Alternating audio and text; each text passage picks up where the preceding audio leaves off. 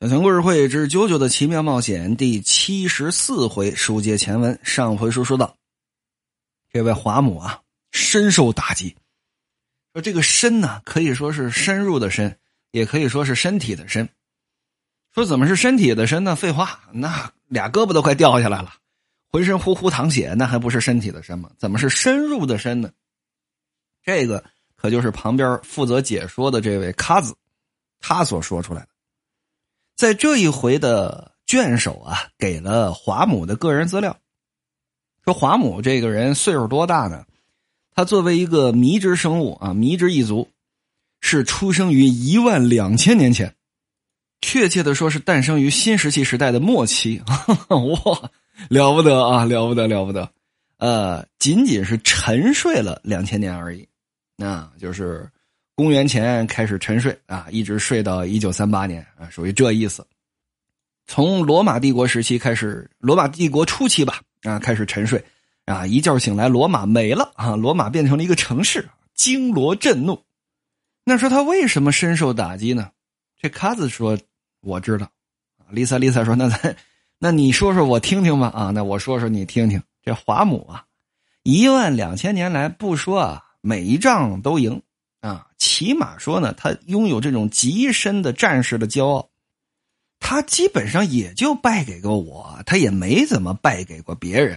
你、嗯、说那艾斯迪斯呢？艾斯迪斯呢？就是怎么说呢？虽说华母一开始登场的时候给艾斯迪斯也下跪啊，但是艾斯迪斯是什么设定还真没说出来，对吧？但死了，死了就死了吧，就甭提他了。总之，就我跟华母吧。华母这人太傲了啊，一辈子没打过败仗，你琢磨吧。当着这么多人的面咔嚓让啾啾好悬两只胳膊没给卸下来，对于他的自尊心打击实在是太大了。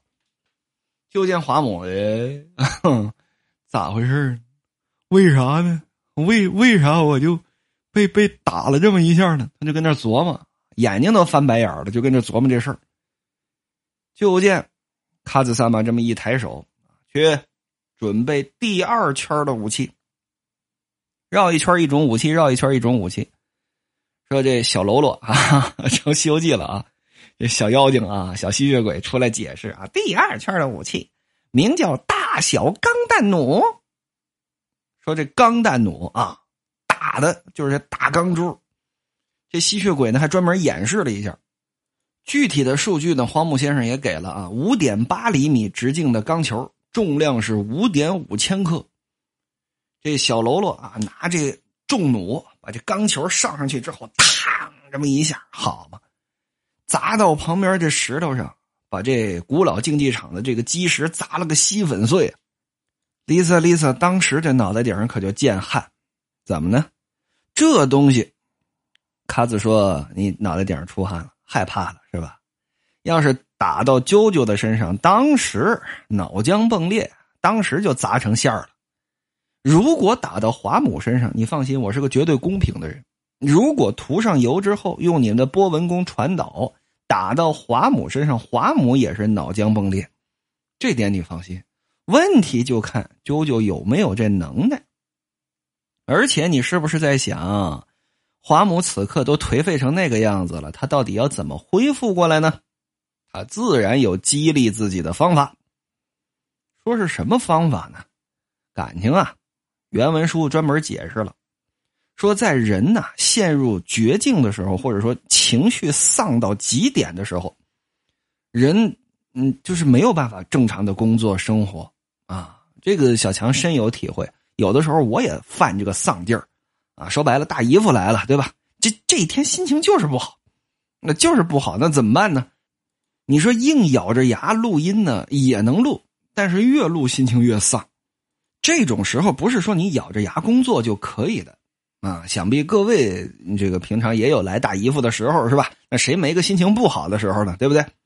那么有些情况下，比方说啊，这个战士或者说是一些比赛的选手碰到这关键节点了，或者说各位有在公司工作的要出去谈判啊，要出去接这么一单，那么眼看着就事到临门了。你一定要调整状态，怎么办呢？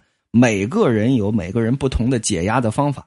就是说把丧到极点的情绪瞬间给拧过来，扭转到良好的心态，积极的心态。你说这种神奇的方法说真有吗？呃，真有啊！据说呢，这还是体育在运动现代运动当中研究出来的这么一种方法。比方说这个抽自己俩耳刮子呀，啊，比方说喝点什么东西啊，比方说你看很多的选手在比赛之前不停的做这个深蹲啊，或者说比赛之前祷告啊，什么都有啊，不一而终。那么这种方法很多的都是在解压啊，为了排解自己心中的压力，拧过来自己这个丧的情绪，才能够置之死地而后生。那说华母，我太了解他这个人了。他一定能通过自己的方式来解压。那通过什么方式来解压呢？就见华母，哎呀，我咋就这么傻呢？旁边这帮小吸血鬼一看，大人您是要干什么呀？喂，华母大人，干巴爹，不要放弃，都闭嘴。华母说，就是这双眼睛啊，要没这双眼睛，起跑的时候我压根儿不可能落后于啾啾，我就是太过于盯着天上这月亮，我才让啾啾在起跑的时候领先了，我就是太过于注意这啾啾手上的锤，我才没注意它缠到我胳膊上这缰绳。所以说这双眼睛不要也罢啊，咔嚓，直接把这俩眼珠子给抠出来了。各位一听，这这都是什么招啊啊！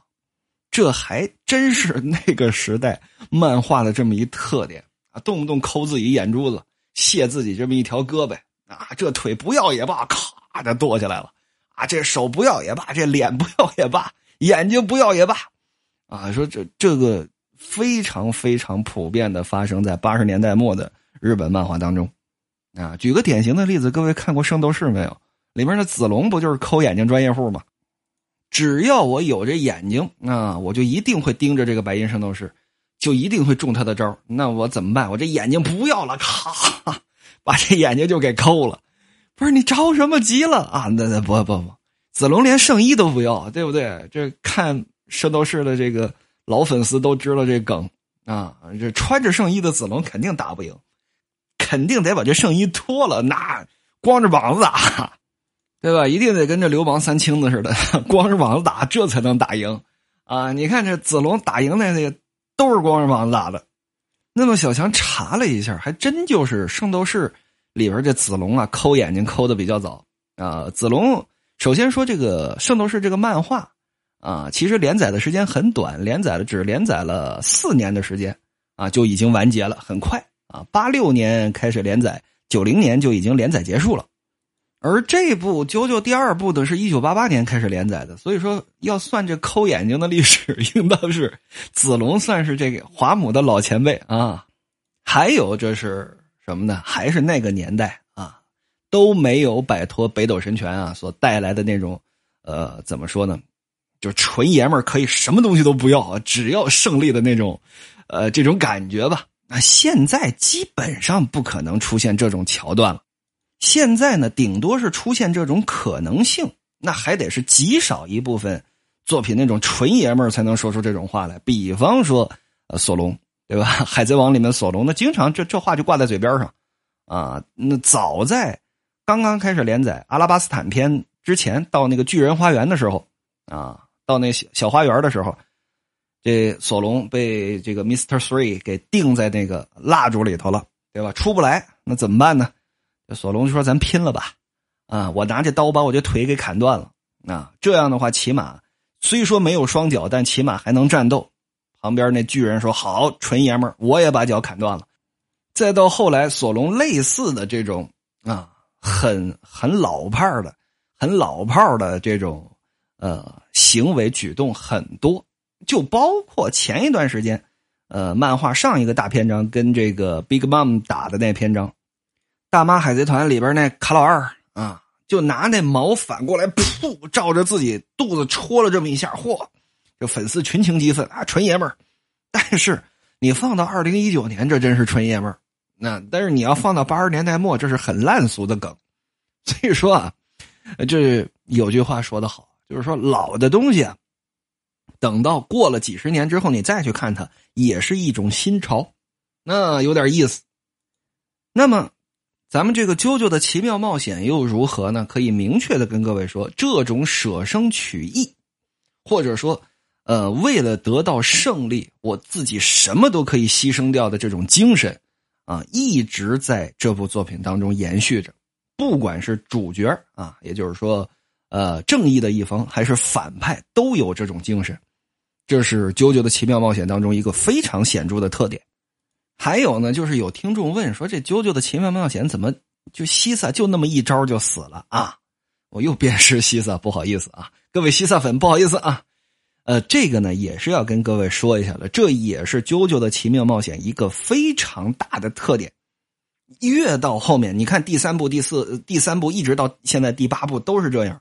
你一旦露出破绽你就会死，不是说咱们大战三百回合，没有三百回合，三合解决战斗，这就是啾啾的奇妙冒险最大的特点。